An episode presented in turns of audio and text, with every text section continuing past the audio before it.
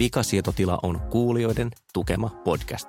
Eli käytännössä, jos sulla on mahdollisuus maksaa meille tämän ohjelman tekemisestä, niin se turvaa tämän jatkuuden ja on ihanaa. Saat siitä vastineeksi kaikkea kivaa, kuten chattailumahdollisuuksia, hieman sisältöekstraa ja ehkä tarroja, jos pääset sopivalle tasolle. Siis mene meidän kotisivuille vikasietoti.la ja löydät sieltä ohjeet, miten saadaan homman toimimaan. Samalla pääset tosiaan myös eroon näistä mainoksista.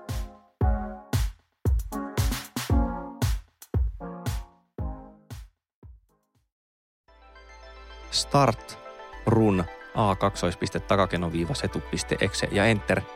Kyllä se on vikasietotila, kun sieltä parhaillaan latautuu.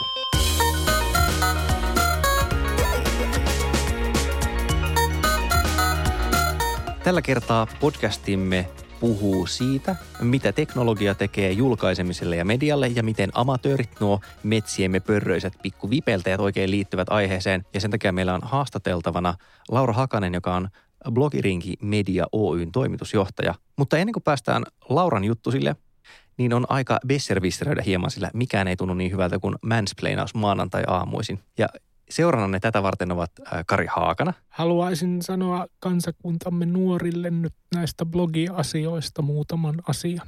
Ja kanssanne on myös Panu Räty. Eräs amatööri täälläkin. Ja lisäksi minä oli Sulopuisto. Ja tiedättekö muuten, mistä mansplainaaja käy hakemassa vetensä? From a well, actually. Mm. Se on niin hyvä vitsi, että sitä ei tarvitse suomentaa.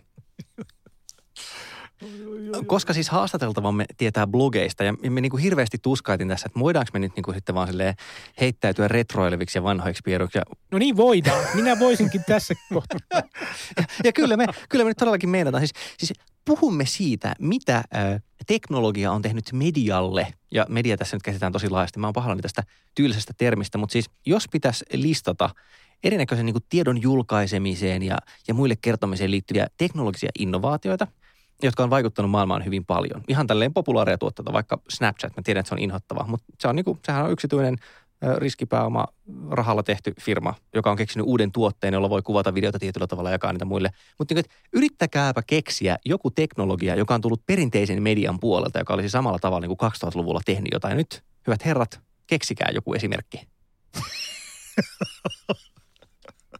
Siis, ei ole mun, mun mielestä Tuorein esimerkki siitä, että mediayhtiö kehittää maailmaa mullistavaa mediatekniikkaa, niin, niin mulle tuli mieleen niin kuin 20-luku ja radio. Niin, että silloin, silloin tietääkseni nimenomaan yleisradioyhtiöt ö, käytti rahaa siihen, että, että tehtiin kokeiluja, joiden avulla radio vastaan otinten ja radiolähetintetekniikkaa parannettiin niin, että radiolähetykset oli, oli niin kuin paremmin saavutettavissa ja laadukkaampia. Mun mielestä on kuvaavaa se, että mikään mediayhtiö ei ole tehnyt yhtään tämmöistä internetin standardiehdotusta tai, tai siis käytetään tämmöistä muotoa kuin request for comments, joka on siis se, että ehdotetaan internetin ikään kuin internetiä kehittävälle yleis- yhteisölle standardeja. Niin tämmöisiä ehdotuksia ei ole tullut yhtään miltään mediayhtiöltä. Eli mediayhtiöt on ikään kuin ää, joutuneet rooliin, jossa ne vaan seuraa teknologista kehitystä, eikä itse,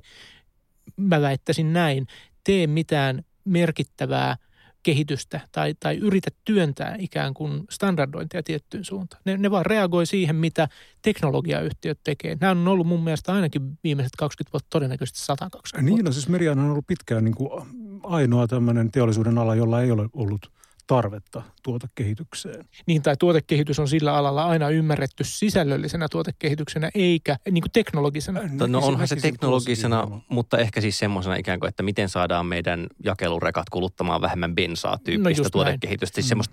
Tietyllä tavalla putkinäköistä. Tämä on ihanaa, kun tässä nyt toimittajat ja entiset toimittajat vaan disauttaa mediaa. Mutta siis faktahan se on, on. Siis että, että tavallaan parannetaan sitä, mitä tehdään jo nyt. Niin, inkrementaalista kehitystä. Kyllä. Sen niin, sijaan, siis... että oltaisiin oltais tehty niin kuin oikeasti mullistavia, olisi oikeasti syöty sitä omaa Paperikoneen varjosta on niin vaikea nähdä.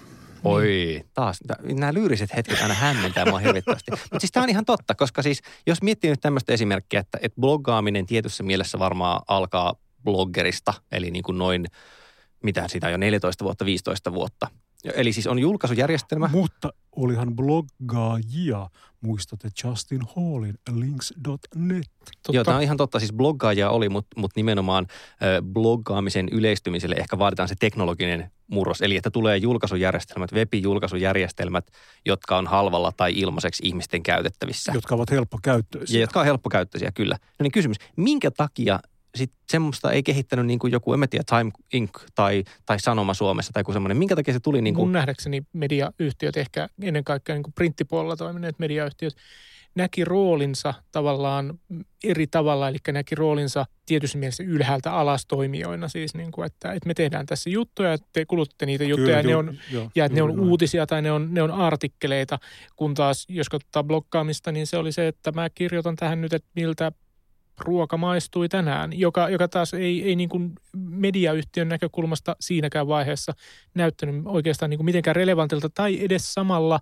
niin kuin kentällä olevalta toiminnalta. Joo, toi on toi niin kuin tavallaan se median oma hyväisyys ja mm. se keskeinen asia. Niin kuin se iso asia on ollut juuri tämä niin kuin suuri asennemuutos, joka tässä on ollut. Tavallaan, jonka kourissa media taitaa olla vieläkin, että ei Hyvin vieläkään niin kuin ole ymmärretty sitä niin kuin tavallaan kansalaisten omaa toimintaa. Mutta onhan siinä taustalla myös se, että mediahan yritti tehdä tavallaan tulla verkkoon silloin ikään kuin sen edellisen nousukauden tavallaan IT-kuplan aikoihin, mutta kun tuli se kupla poksahti, niin vedettiin kaikki, kaikki niin kuin tavallaan satsaukset pois. Joo, mutta silloinkin se verkkoon panostaminen oli sellaista, että no niin kuin Kari sanoi, inkrementaalista, että me teemme enemmän ja parempaa sen sijaan, että me kokeilisimme tehdä jotain muuta. Siis, niin, ja, niin ja puhumattakaan siitä, että me tekisimme yhdessä muiden niin kanssa. Niin niin. käyttäjien kanssa. Koska, tätä. koska, koska siis me, me kai ajateltiin tässä, että nyt kun sinne blogaamishaastattelu jossain vaiheessa päästään, että en on joku semmoinen, mäkin haluan heittäytyä lyyriseksi, on joku kohtalon yhteys ikään kuin median siis sisältöjen hirvittävä sana, on joku kohtalon yhteys median ja sitten sen teknologian välillä. Että niin kuin ne vaan vaikuttaa molempiin. Ja ei ikään kuin voi olla tekemättä vaikkapa uutta julkaisuvälinettä, joka voi olla tässä niin kuin blogger, tai se voi olla vaikka Vine, tai se voi olla Twitter, tai se voi olla Facebook, ilman että se rupeaa vaikuttamaan myös niihin sisältöihin jollain tavalla. Mm. Kiinnostavaa siinä oli jotenkin siinä kehityksessä, että, että tavallaan kun media ei lähtenyt silloin niin kuin sen IT-kuplan puhjettua niin kuin mukaan mikään tuotekehitykseen, niin samaan aikaan niin kuin teknologiayhtiöt lähti. Ja, ja ne lähti niin kuin kehittämään niin kuin erilaisia palveluita yhdessä käyttäjien kanssa. Ja ne niin kuin hiffasi sen niin kuin ku, muuttuvan kuvion. Mutta mediayhtiö, siellä edettiin edelleen siinä niin kuin vanhassa todellisuudessa, jossa niin kuin todella tehdään niin kuin jostain norsunluutornista lukijoille tai jollekin semmoiselle niin kuin tavallaan kasvattamalle vähempiarvoiselle populalle. Ja, ja sitten tuossa on se, se niin kuin no, se, se niin kuin tuotekehityksen tai, tai kehityksen perinne ja se, että, että nähdään, että tuotekehitystä tehdään tässä ruudussa, jossa nyt seison ja, ja ehkä ihan vähän ujosti ulkopuolelle sen sijaan, että, että lähdettäisiin tekemään, no mä en nyt sano, että lähdettäisiin tekemään Ubereita, mutta siis niin kuin niinkin voisi sanoa. Kiinnostavaa siinä on just se, että tavallaan teknologiayhtiöt ymmärsivät ottaa sen niin kuin tavallaan tarjota niitä mahdollisuuksia käyttäjille, mutta media, mediayhtiöt eivät ne ei lähteneet ollenkaan mukaan koko siihen kuvioon. Vasta kuin vasta nyt. Mm. Ja mm. sitten kun mediayhtiöt rupes äh, hyödyntämään tai matkemaan niitä olemassa olevia julkaisuteknologioita, tai siis tietyllä tavalla niin kuin pantiin vähän silleen neljä palikoita pyöreään reikään. Siis mä muistelen tässä sitä aikaa, kun blogaaminen Suomessa mediataloihin tuli. Ne niin kuin haisi aika usein ikään kuin journalismilta. Silleen ikävällä tavalla. Mä en tarkoita, että, että niistä näkyy journalistinen laatu, vaan se, että se blogaaminen ei ollut niin kuin pelkästään semmoinen teknologinen muutos, vaan se oli myös jotenkin, en tiedä, oma tekstilajinsa ehkä, oma genrensä. Ky- kyllä se on ja oli ja on oma lajinsa. Ja, mutta et jotkut toimittajathan on ja oli siinä, siinä niin kuin hyviä. Et jotkut pysty ottamaan sen välineen ja ne ilmaisukeinot, joita siellä oli omikseen ja, ja kehittämään niitä. Et, et kyllä niin kuin Hesarilla oli erittäin hyviä blokkaajia siinä alkuvaiheessa. Ne muutamat toimittajat, jotka siellä oli, niin ne pysty pystyy oikeasti käyttämään sitä välinettä, mutta ei se, ei se kaikille sopinut. Jos miettii vaikka 2000-luvun alun kansalaisjournalismikokeiluja, niin olihan ne hirvittävää tuskailua. Niin kuin, että, että nähtiin, että nyt meillä on, meillä on välineet, joilla on helppoa pitää yhteyttä lukijoihin. Lukijat voi lähettää meille vinkkejä, lukijat voi lähettää meille kuvia, tekstejä, mitä ikinä. Ja se aina se voi jotenkin semmoiseksi niin kuin mälsäksi mm. se sisältö. Siis että se ei, ei oikein niin kuin ikinä... Kyllä siinä yritettiin mun mielestä panna näin jälkikäteen katsoen, niin panna tosiaan niin kuin neliskulmasta esinettä pyöreäseen reikään. Niin, että se mitä ei toimittajat teki samalla välineellä oli vaan yleensä kiinnostavampaa mm. kuin se mitä toimitukset onnistu tekemään. En mä tiedä, mun niin kuin, oman ammattikuntani puolesta jotenkin Mutta tavallaan et, et, sure. kyllähän siinä, kyllähän Kyllä. siinä niin kuin näkyy myöskin se, se, että jos ihminen ei ole ammattilainen, seurauksena on, ei aina, mutta aika usein on niin kuin kiinnostavampaa kamaa kuin sen ammattilaisen tekemänä, koska se ihminen tekee sitä rakkaudesta lajiin. Että minkä takia esimerkiksi ruokablogit on niin kiinnostavia, vaikka meillä on ollut, ei varmaan enää ole, en ole kyllä seurannut, ää, ruokalehtiä. Siis periaatteessa voisi ajatella, että nämä täyttää samaa hommaa, mutta ei ne, ei ne täytä. Ruokablokkaaminen ja ruokablokkaajat on kiinnostavia sen takia, että ne tekee sitä henkilökohtaisesta kiinnostuksesta ja henkilökohtaisesta kulmasta. Ne, ne ei yritä tuotteistaa, ainakaan mun kokemukseni mukaan, sitä omaa toimintaansa niin viimeiseen saakka, kun ruokalehti sitä tekee. Ja, ja se, se niin kuin vaikuttaa siltä, että tässä on nyt joku ihminen, joka on kokeillut tuommoista pullareseptiä ja se intoilee siitä pullareseptistä, niin on se nyt mun mielestäni kiinnostavampaa kuin se, että meillä on keittiömestari kertomassa, miten croissant syntyy. Niin ja sama, ei pelkästään ruokablogit ole tässä se niin kuin lajityyppi, vaan esimerkiksi teknologiablogit. Että samahan näkyy myös sillä puolella, että tavallaan äh, voi olla superasiantuntija, joka bloggaa teknologiasta, joka tavallaan on syönyt jo ja syömässä ja pitkälti, no ainakin, ainakin omassa käytössä, niin huomaa, että se on, ne on syönyt niin kuin, aika paljon niin kuin teknologia-julkaisujen arvoa. Että mä voin seurata sellaisia bloggaajia, jotka on ihan äärimmäisen sisällä siinä. Ja tavallaan se, ja samaan aikaan se on, ne ikään kuin tarjoaa mulle vertaiskokemuksen, että ne on niin kuin todella hifistelijöitä jossakin yksitä, yksittäisissä äh, friikkiteknologia niin kuin detaljeissa. Niin, että se ei ole pelkästään asiantuntija, vaan se on, ja nyt siteraan Panu Rädyn kaunista määritelmää, se on frendi, joka on tosi hyvä asiantuntija. Joo, siinä on ilman muuta, siinä on tämmöinen niin kuin vertaiskokemus myös, että puhetapa ja kerrontatapa on jo tavallaan niin kuin vertaiselta vertaiselle, joka on aivan toisen tyyppinen kuin esimerkiksi tuommoisessa perinteisessä median tarjoamissa vaihtoehdoissa. Tietyllä tavallahan siis ammattimaisuus on kirous tässä, kun mä oon jotenkin määritellyt oman toimittamiseni aika usein niin, että kyllähän mä nyt teen jutun valmiiksi annetusta aiheesta, annetussa mitassa, annetulla aikataululla, niin kuin milloin tahansa. Se on tavallaan se mun ammattimaisuuden yksi ilmentymä, yksi niin kuin tärkeimmistä ilmentymistä siitä. Mutta vastaavasti siitä niin kuin kääntää just seuraa se, että jos, jos joku amatööri tekee niin kuin aiheesta, jota se rakastaa omalla aikataululla ja tavallaan sisäisen motivaation ajamana jutun, niin siitä luultavasti tulee parempi. Siis ei pelkästään niin, kuin, niin että hän tietää aiheesta enemmän, mutta just se, että kyllä siinä niin kuin jotain siitä innostuksesta välittyy vaan tekstissä. Mutta toisaalta toi sitten saattaa siellä amatööripuolella kääntyä niin kuin tavallaan sitä tekijää vastaan. Et esimerkiksi blogeissa mä oon lukenut sellaista blogimerkintää, jossa ihminen intoilee vessapaperista. Ja se intoilee vessapaperista, koska hänelle on itse asiassa maksettu siitä, että hänen pitäisi tässä blogipostauksessa intoilla Oli, vessapaperista. oliko se kirjoittanut siis siihen auki sen, että tämä on, on sponsoroitua vai päättelit se vaan niin jotenkin siitä Mä en tyylistä? muista, meidän pitää linkata tämä, tämä tota, Pystytkö, pystytkö vessapaperipostaus. googlaamaan vielä siis vessapaperipostauksen? Uskotko kykeneväsi siihen? Mä muistelen kirjoittaneeni itse tästä vessapaperipostauksesta. haaste.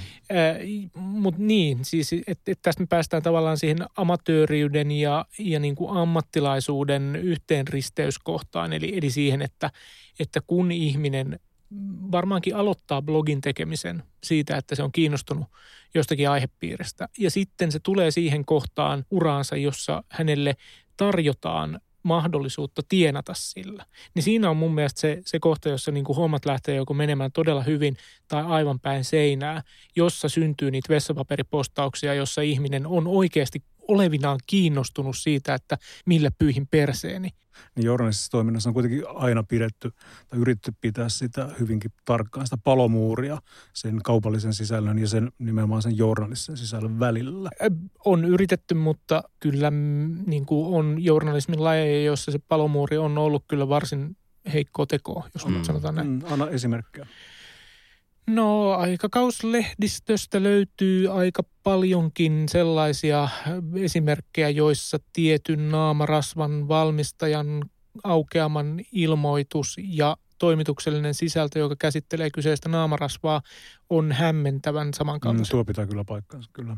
Palatakseni melkeinpä niin kuin alkuun kauniisti tässä samalla alan sitoa rusinaa, ei rus, rusettia, alan sitoa ruset, rusettia, Alan sitoa. Rusinan. sidon, sidon rusinoita päälle sitten tähän, tähän keskusteluun. Niin siis eikö olisi voinut käydä niin, että niin kuin bloggaaminen ja jotenkin sen tavat ilmaista itseään ja niin kuin Facebookkaamisen tavat ilmaista itseään, että ne olisi, ne olisi voinut ihan hyvin tulla niin kuin vaikka viisi vuotta aikaisemmin tai kymmenen vuotta aikaisemmin. Siis tavallaan heti sen jälkeen, kun World Wide Web yleistyi, niin miksei meille sitten syntynyt semmoista bloggaamisen siis genreä, sisältötapaa, ilmaisutapaa silloin heti, vaan mikä takia meillä oli ensin kotisivut. Mäkin olen tehnyt niin kuin useita versioita Ollin kotisivuista aikanaan.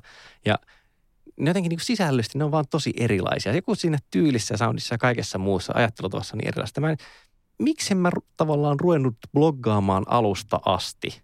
Koska bloggaaminen tavallaan on myös tyylilaji ja, ja siihen tyylilajiin, siis jos me ajatellaan tekstiblogeja, ja siihen tyylilajiin, sen tyylilajin syntymiseen niin kuin vaikutti väitän historialliset asiat. Eli, eli siis se, että, että ensin piti olla sitä tekniikkaa ja sitten alkoi yleistyä laajakaista mm, yhteydet, jotta niin kuin tarpeeksi moni ihminen pääsi sinne. Ja kun PVVn ympärille alkoi syntyä tietynlaista niin kuin softatoimintaa myöskin, niin tavallaan edellytykset sille oli olemassa. Et ei, et, et se, on, se on aina niin kuin tavallaan sen teknologisen ympäristön ja sitten toisaalta sen jotenkin, niin kuin, miten se nyt sanoisi, mä niin kuin vältän ideologia-sanaa, mutta et, et niin kuin tavallaan sen, sen niin kuin sisältöön liittyvän ajattelun kypsymisen hmm. ja tulos. Niin kuin kulttuuri. Ne onhan niin. siinä niin kuin kulttuurisesti tapahtunut muutoksia, että blogi, blogiskene on tällä hetkellä hyvin toisenlaista kuin se oli silloin, kun se alkoi niin kuin tavallaan le, laajemmin levitä. Et eihän meillä ole enää semmoisia vuodatan kaiken elämästäni tyyppisiä blogeja. Niin, koska Knausgård kirjoittaa nykyään kirjoiksi. niin. Tai ne julkaistaan Facebookissa ja vuodatus.netkin myytiin Almalle jossain vaiheessa. niin, että ne, ne on, se on niin kuin hajaantunut muihin välineisiin. Hmm.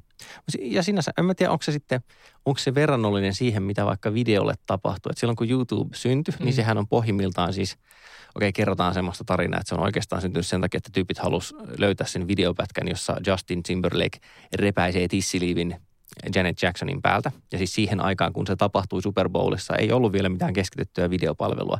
Mutta sitten jos katsoo YouTuben kymmenen vuoden historiaa, se, että minkälaiset genret tavallaan syntyy siihen tubettamiseen, mm. että, että yritetäänkö siellä ensin niin kuin tehdä jotain ihan muuta ja sitten rupeaa löytymään että ahaa, tämä olisi ikään kuin ehkä videopalvelun näköinen muoto ja että minkälaiseksi se muoto on niin kuin tässä ajan, ajan myötä muuttunut. Kun siinä on niin kuin, siis mä tar- mihin sä tuolla menossa, koska ne no, genreä on nyt niin kuin valtava määrä. Siis mä tarkoitan sitä, että, että ehkä, ehkä hämää, jos ajattelet, että bloggaaminen on vain kirjoittamista. Ja, ja kirjoittaahan on voinut paperille mm. vaikka nyt sit eräitä tuhansia vuosia. Ja sitten on niin kuin helpompi nähdä, että okei, video on semmoinen asia, jota ei ole ollut olemassa, siis liikkuvaa kuvaa kauhean pitkään, eikä varsinkaan liikkuvaa kuvaa, jonka niin kuin yksityinen ihminen voi kuvata ja julkaista.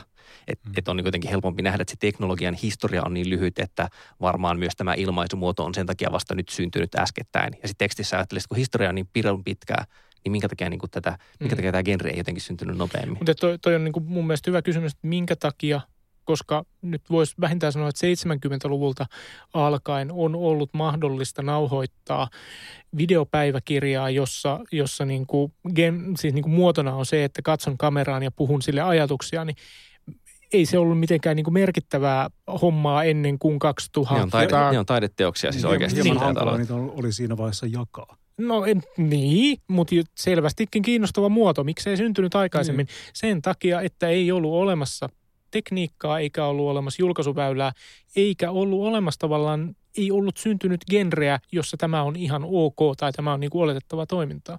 Että sama se pätee tuohon tubettamiseen kuin kuin, niin kuin blokkaamiseen. Niin siis siinä on vähän semmoinen Gandilta sovitettu, että ensin sille naureskellaan ja, mm. ja sitten niin kuin yritetään omien ne omiksi. Että kyllä mäkin muistan, sen verran vanha pieru pitää olla ja tämä todellakin sitten on, että tämä, tämä kaiken yhteen, että kyllä mä muistan, miten hassulta näytti ihmiset, jotka piti niin kuin vlogia silleen, että ne monologisoi videokameralle tai webbikameralle, mm. että, että mitä te oikein teette, että kirjoittaisitte blogiin ne jotenkin vuodatuksia henkilökohtaisesta elämästä, niin kuin kaikki normaalit ihmiset.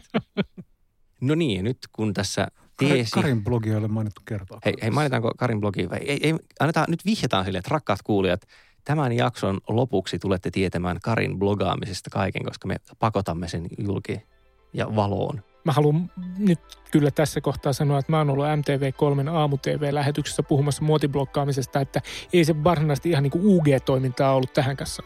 Nyt kun Karin, Karin muotiblogi on saatu mainittua, niin siirrymme kuuntelemaan haastattelua, jossa puhutaan äh, ikään kuin State of the Blog 2016 tyyppisesti siitä, että mitä se blogaaminen sitten niin kuin nykyään itse asiassa on.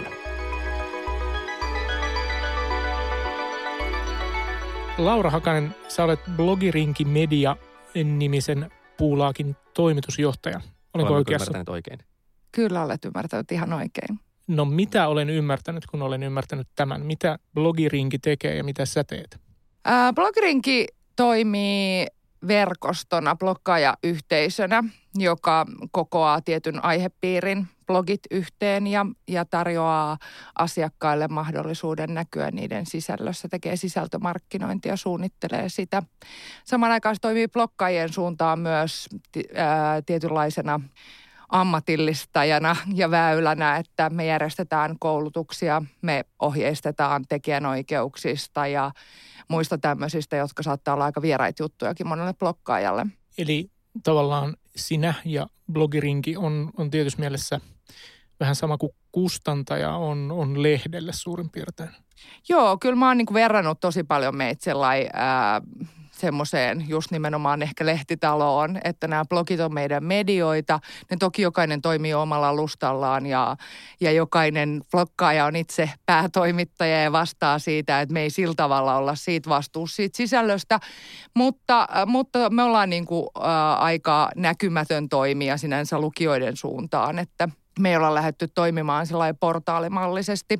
Toki nykyisin me toimitaan Indidaysin kanssa yhteistyössä ja saman katon alla – niin siinä meillä on vähän molempia malleja sitten käytössä, että he toimii enemmän portaali, portaalityyppisesti. Jos otetaan semmoinen supertiivis äh, bloggaamisen historia, niin kuin mitä ikinä vaikka sanotaan, että viiden vuoden takaa, niin mikä on siis muuttunut nimenomaan tässä järjestäytymisessä? Että olis, olisiko blogirinki voinut toimia täsmälleen samalla tavalla niin kuin vaikka viisi vuotta sitten vai onko jotain semmoisia juttuja, jotka tavallaan nykyään tehdään tällä tavalla, ihan niin kuin siinä bisnesjärjestelyssä ja muissa? No blogirinkin on perustettu 2012, eli mm. neljä vuotta sitten. Et viisi vuotta sitten me ei vielä toimittu, mutta Indies toimi kyllä. Ja mutta selkeä se, että mitä äh, huomaa sitä eroa, niin alkuun blogit tuli kuhisten ja, ja jotenkin varsinkin lifestyle-puolella niin järjestäydyttiin sitä aika usein niin kuin portaalien ja medioiden alle. Että blokkaajakin koki sen, että se on, se on hieno kunnianosoitus, että pääsee jonkun ison mediatalon sivuston. Niin ja mä muistan sen ajan, kun aikarit ei oikein ehkä tiennyt, mitä ne tekisi netissä, niin sitten ne osti blogaajia. Kyllä. Se oli niin kuin semmoinen jotenkin juttu, mikä ne osasi tehdä ja ne sai yleisön siinä ja tekijän niin kuin samalla. Mm. Joo, ja sitten sit se alkoi jotenkin muuttumaan pikkuhiljaa sillä lailla, että siinä kohtaa taas, kun blogirinkin mediaa perustettiin, niin huomattiin selkeästi, Ruotsi on meitä jonkun verran edellä, niin siellä alkoi jo näkyä se, että isot blokkaajat lähti itsenäisiksi, että ei halukkaan enää toimia jonkun tietyn urlin alla, vaan toimia itsenäisesti, mutta hekin tarvitsevat tietynlaisia verkostoja ja siihen tarpeeseen lähdettiin nimenomaan tekemään blogirinkin mediaa, että jokainen, jokainen saa toimia itsenäisesti, mutta siltikin olla osana yhteisöä. Ja nyt se on sitten tietysti muuttunut vielä tässä ajan saatossa siinä, että kaikki on ammattimaistunut. Blogeja ostetaan samaan tapaan kuin mitä tahansa muuta mediaa. Analytiikkaa vaaditaan järjettömän paljon. Me ollaan ihan samassa laarissa siellä niin kuin isojen mediatalojen ja mm, muiden kanavien kanssa – blokkaajat on ammattimaistunut. Mä en nyt kaikkien nimissä voi puhua, mutta sen joukko, jotka tekee sitä hyvin tosissaan ja va, niin kuin ammattimaisesti, niin kyllä siinä näkyy ihan selkeä linjaus. Ja osa tekee sitä ihan koko päivä duunikseen. Jos mä oon asiakas, siis mä oon vaikka Ollin makkaratehdas kommandiittiyhtiö, jossa Kari Haakana on äänettömänä yhtiöpartnerina. Äänettömänä sana varsinaisessa merkityksessä. Nimenomaan sä oot antanut rahaa ja olet hiljaa. Ja tota, sitten sit mä tuun niinku teidän puheelle, että hei, Mä haluaisin, että meidän Ollikari-makkara näkyy nyt ihan jumalattomasti kaikissa mahdollisissa medioissa. Niin mitä te silloin te mulle myytte? Myyttekö te niin kuin blogipostauksia tai myytte jotenkin sellaista yleisesti, että no meillä on Suomen johtava makkarablogaaja meidän ringissä, että me saadaan niin kuin näkyvyyttä sen kaikkiin kanaviin? Vai mitä mä no, siinä asiakkaana no, saan? No se riippuu siitä, että mitä me lähdetään tai mitä halutaan sillä tehdä, mutta useimmiten tilanteet on just sellaisia, että halutaan jonkun tuotteen lanseeraukseen näkyvyyttä.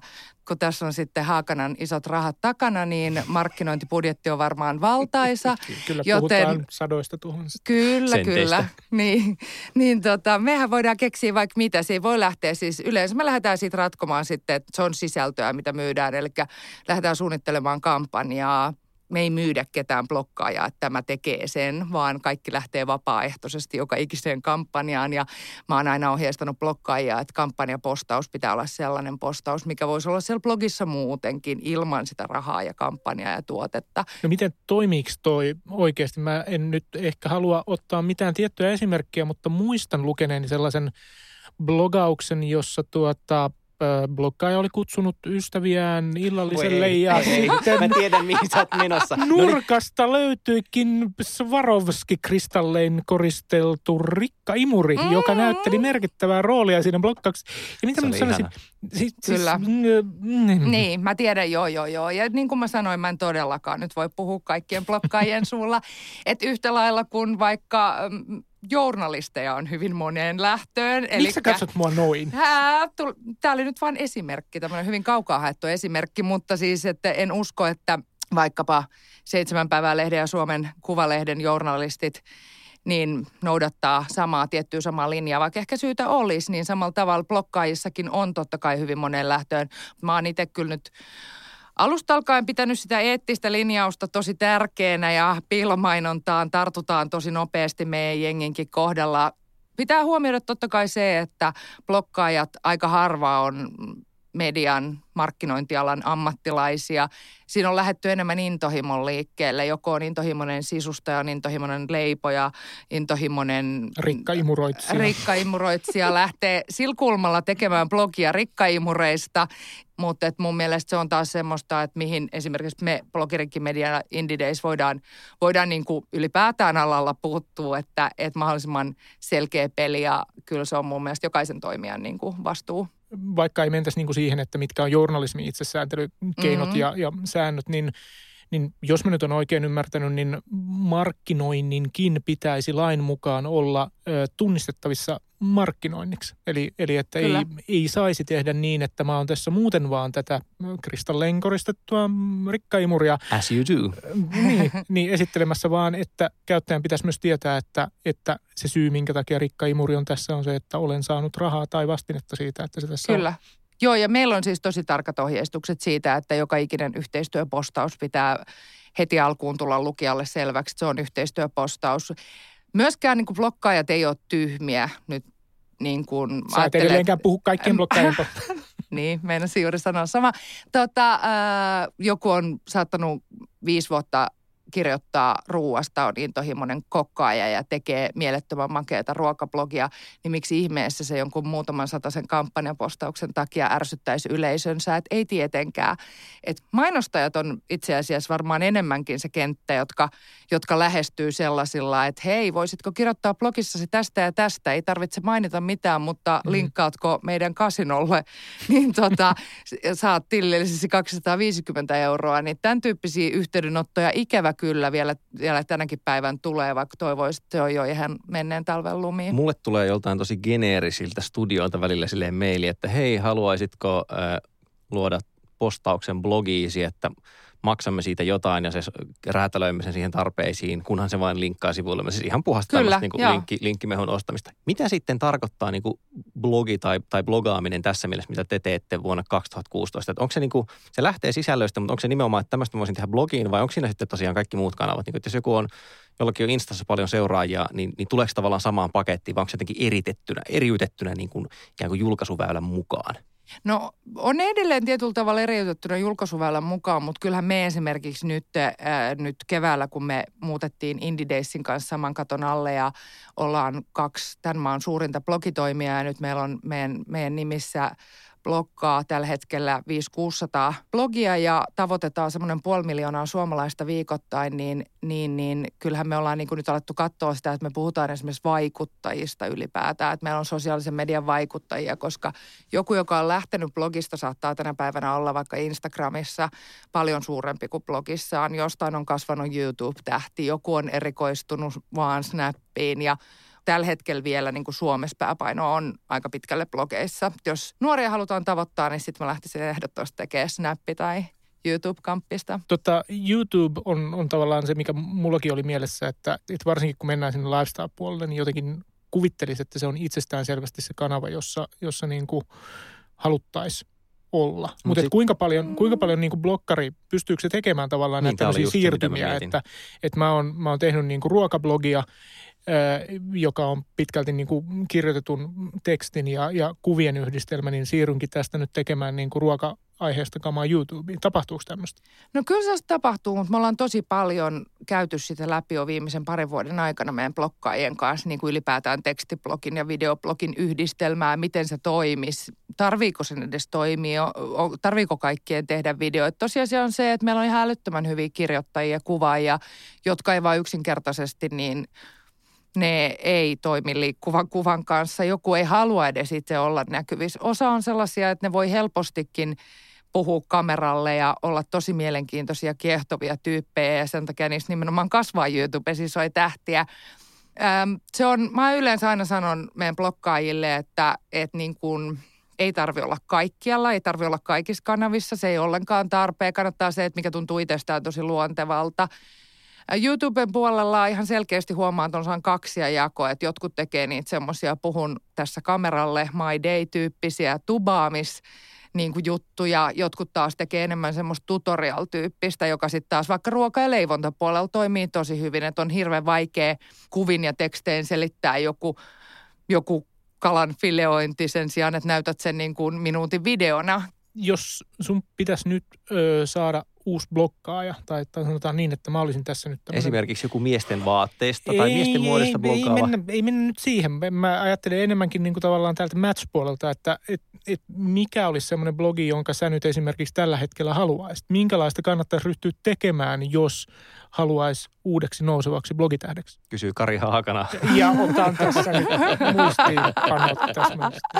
No siis mullahan on jatkuvasti tuossa kyllä ää, tietyllä tavalla sellainen rekrylista mielessä, koska, koska niin kuin sanottu, joka päivä tulee uusia blokkaajia. Me tilanteet elää tosi paljon. Totta kai edelleenkin, vaikka se ne on, niitä on pitkään tehty, niin nuorten naisten kohderyhmällä lifestyle-blogit, sellaiset oikein perinteiset klassiset muotiblogit, ne vetää. Ne vetää järjettömiä massoja ja ne kiinnostaa, kiinnostaa edelleenkin tosi paljon. Mutta sitten niin kuin semmoiset lifestyle-blogit ylipäätään ehkä sitten 25 plus naisissa myös niin kuin niin se on kuitenkin niin kuin kohderyhmä, jolla on hyvin paljon käytössään rahaa, niin se kiinnostaa mainostajia paljon ja jos ne on hyvin tehtyjä ja koukuttavia niin, ja laadukkaita, laatu on se okei, okay, blogit vetää mielettömästi. Mistä ne lukijat tulee? Eli onko niillä niin kuin, tuleeko ne Facebookin kautta? Onko se niin kuin bookmarkseissa? Miten siis tavallaan blogeja luetaan tässä mielessä? No se on tosi erilaista niin kuin eri kohderyhmissä tai siis noissa eri genreissä, että,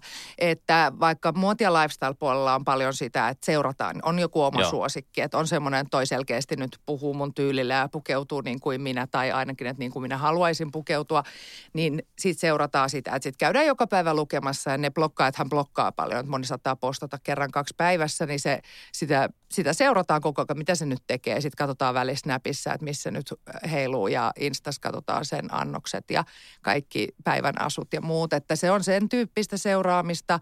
Ruokablogeja taas luetaan tosi paljon sillä että, että okei joo, haetaan inspiraatiota, selaillaan, mutta ihan tämmöistä perus, että seisotaan neljän, viiden aikaa siellä allepas hyllyjen välissä ja googlataan jotain tiettyä ruokaa. Ja sitten tietenkin nämä pitkäaikaiset laadukkaat ruokablogit nousee Google-ränkissa aika hyvin, niin, niin niitä luetaan sitä kautta tosi paljon tai että on tulos jotkut juhlat ja sitten mennään leivontablogiin selailemaan, että mitä täällä olisi, mikä näyttää kivalta, mitä osaisin tehdä. Mä luin eilen mun blogimerkintään vuodelta 2008, sitten mä vaan huokailin silleen, että herranen aika, siis se oli mun eka nykin matka. Ja ne oli ihan vaan itselle tehnyt muistiinpanot. Ja sitten mä silleen, että onpa mä kirjoittanut niin blogiin paljon, koska se on ollut, se on niin just ollut sille, että Facebookkaamisen olen jo aloittanut, mutta se on ollut ihan paljon pienemmässä osassa kuin nykyään, että kyllä sitä niin kuin näki, se olisi nykyään kaikki Twitterissä tai Facebookissa sille mm. hajautuneena ja sinne olisi hankalampi palata, että en mä tiedä, en mä, mä, mä tunnen edelleen syyllisyyttä siitä, että mä en blokkaa. Mäkin niin kuin. luen mun vanhoja blogikirjoituksia usein ääneen ja liikutun niistä. Sä kuulostat loistavalta illanviettoseuralta. Kyllä. Nyt, nyt ystävät tämä, tämä on vuodelta 2009. Kari Haakana, parhaat blogaukset. Joo, rytmis joku niin. muistotilaisuus. no niin, ja nyt kun asiallisuuden illuusio on saavutettu, lienee siis aiheellista sanoa tässä vaiheessa. Paljon kiitoksia haastattelusta, Laura Hakainen. Kiitos.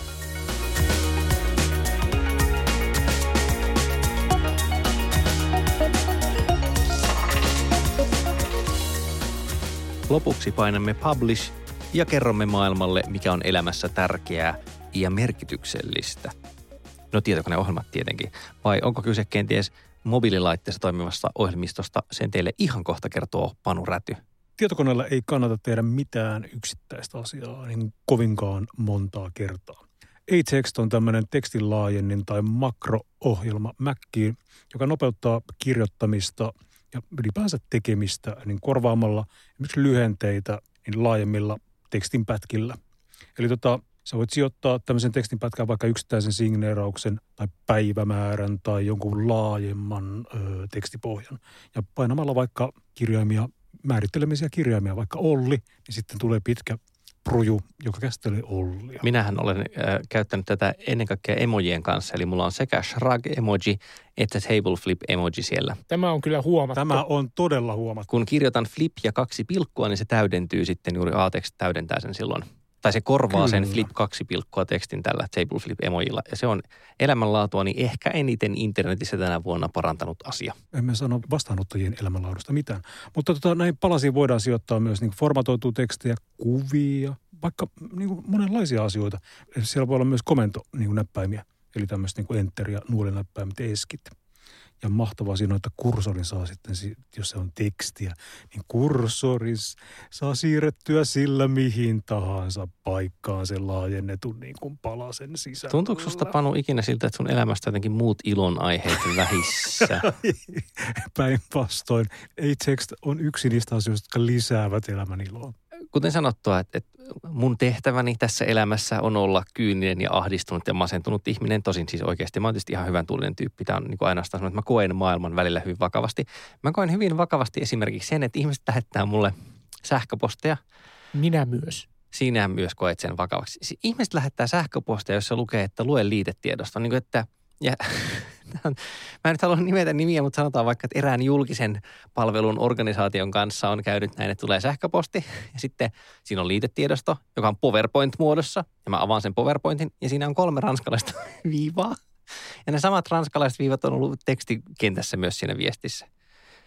No ei siinä mitään. Sitten niin tämä sama lafka on lähettänyt nyt kolme viestiä viime päivinä. Toisen kerran tuli silleen, tuli viesti, jossa oli vaan, että hei, katsokaa tuota sisältö liitteestä. Liitteessä oli Word-tiedosto, jossa oli siis noin kaksi kappaletta tekstiä. Ei niin kuin, siellä oli varmaan jotain cliparttia ja muuta, mutta siis ei mitään syytä, miksei se olisi ollut se sama myös siinä tekstikentässä. Ja itse koko se liitte olisi voinut jättää pois. Ja nyt tämän päivän, siis tämä on tapahtunut tänään nauhoituspäivänä, tuli taas sähköposti, jossa oli liitetiedosto, että katsokaa liitetiedosto. Ja sitten oli tuntia myöhemmin tuli uudestaan sama, sama viesti, että kuulemma liite ei ollut auennut kaikilla. Niin sitten se oli laittanut taas sinne liitetiedostoksen. Kun, niin kuin jos kirjoittaisi siihen sähköpostin viestikenttään sen tekstin, niin se aukeisi kaikilla. Se aukeisi kaikilla laitteilla, se aukeisi aina. Se toimisi ihan joka paikassa. Sinne niin kuin, mm, mä ymmärrän, että se ihminen tekee sen tulostettavaksi varmaankin se asia. Niin kuin hän ajattelee, että minä printtaan tämän ja laitan tuon seinälle näkyviin. Mutta niin miksi se voi vaikka copy-pastaa sitten vaan siitä Wordista sitä sinne sähköpostin sisään? Mik, mik, miksi? Eikö se ole hankalampaa liittää se liitetiedostosta? Niin, että Mä luulen, koska olen ollut töissä muutamassa isossa organisaatiossa, niin, ja, ja tämä on hyvin tuttu toimintatapa. Mä luulen, että se lähtee jotenkin siitä, että, että sähköposti on vähän niin kuin epämuodollinen ää, viestintäkanava näille ihmisille, kun taas sen sijaan liitetiedostot ovat ikään kuin dokumentteja. Mm. Ja isot organisaatiot vaan ikään kuin edelleen toimii hyvin pitkälti dokumenttien avulla – ja, ja kun jostakin on dokumentti, niin silloin asia on järjestyksessä. Jos jostakin on sähköpostia, niin asia on kaauksessa. Joo, kyllä, kyllä. Power, ja niin se kyllä varmasti on. Siitä vaan PowerPointien diarinumeroita kyselemään. Tota, Kari, olisiko sulla jotain semmoista, niin kuin, joka piristäisi ihmistä ja sivistäisi ehkä myös? No ehkä sivistykseen sikäli, ja tämä liittyy myös aiempiin käsiteltyyn tai aiemmin käsiteltyyn blogiasiaan. New York Times-lehden artikkeli vuodelta 2009. Ja tässä on mielenkiintoista se, että tämä on oikeasti näin vanha, koska tämä antaa vähän perspektiiviä tavallaan siihen, niin kuin tavallaan siihen, että mitä blogit ovat olleet ja millaisiksi ne ovat tulleet. Ja tämä artikkeli, jonka otsikko on siis Blogs Falling in an Empty Forest, kertoo niin kuin siitä jonkinlaista murrosvaiheesta, joka tuli sen jälkeen, kun blogeja pystyi kuka tahansa perustamaan ja ehkä jonkinlaista krapulasta, joka seurasi sitä, että, että vaikka mulla olikin blogi, niin siitä ei tullutkaan menestynyttä blogia, siis menestynyttä siinä mielessä, että olisin pystynyt oikeasti niin kuin keräämään sillä rahaa. Muistan jo tämän tuskan, että minusta ei tullutkaan supersuosittua bloggaa. Mm. Tämän tuota tuskan parissa monet käpristelevät. Tämä on, tämä on hauskaan kohtaan, tai siis hauskassa ajankohdassa kirjoitettu 2009. Facebook oli tavallaan juuri lähtenyt lentoon ja Twitter oli vähän niin kuin nousemassa ja tavallaan koko, koko se mullistus, joka sosiaalisesta mediasta niin kuin tuli, niin se oli, se oli tuossa kohtaa just niin kuin lähdössä mutta mut, tota, mut blogit oli edelleen niin kuin tavallaan semmoinen asia, josta, josta aika paljon tuossa kohtaa puhuttiin. Että on jännittävä aikakapseli tavallaan katsoa, ja tästä ei kuitenkaan ole kuin mitä seitsemän vuotta, että se on niin kuin, aika kuluu nopeasti. Suosittelen tätä. Hyvä. Vikasietotila tässä nyt, kuten metaforisesti monta kertaa olen todennut, niin kauniisti paketoi itsensä. Rusinoi. Rusinoi ja se on hirvittävän ruman, tai ei, ei Kari, minkä takia ei rusinoida mitään? Se mm. mieleyhtymät menee ihan väärään suuntaan. Mä haluaisin, että mieleyhtymät olisi mennyt johonkin kauniiseen, ylevään, transcendenttiin. Rusina on kaunis. Se on kyllä totta, rusina on ihan kaunis asia. Joten jos haluat rusinoida kanssamme, niin mitä pitää tehdä? Kari Haakana. Tervetuloa osoitteeseen yle.fi kautta vikasietotila tai jos haluaa interaktiivisesti rusinoida kanssamme, niin mitä pitää tehdä, Panu Räty? Sähköposti kulkee osoitteella vikasietotila.yle.fi ja Twitterissä meidät tavoittaa hashtagillä vikasietotila. Samaa häsää voi käyttää Facebookissa ja iTunesissa voitte käydä antamassa meille viisi rusinaa viidestä ja kirjoittaa arvostelussa kerrotte, että miten rusinaisen täyteläinen aromi tässäkin jaksossa oli. Tunnusmusiikki on Juha Jaakkolan ja ensi viikolla vikasietotila palaa lailla James Bondin, eli siis vanhana miehenä, joka jotenkin köhii ja sappikiviä yskii. Siihen asti kuulemiin.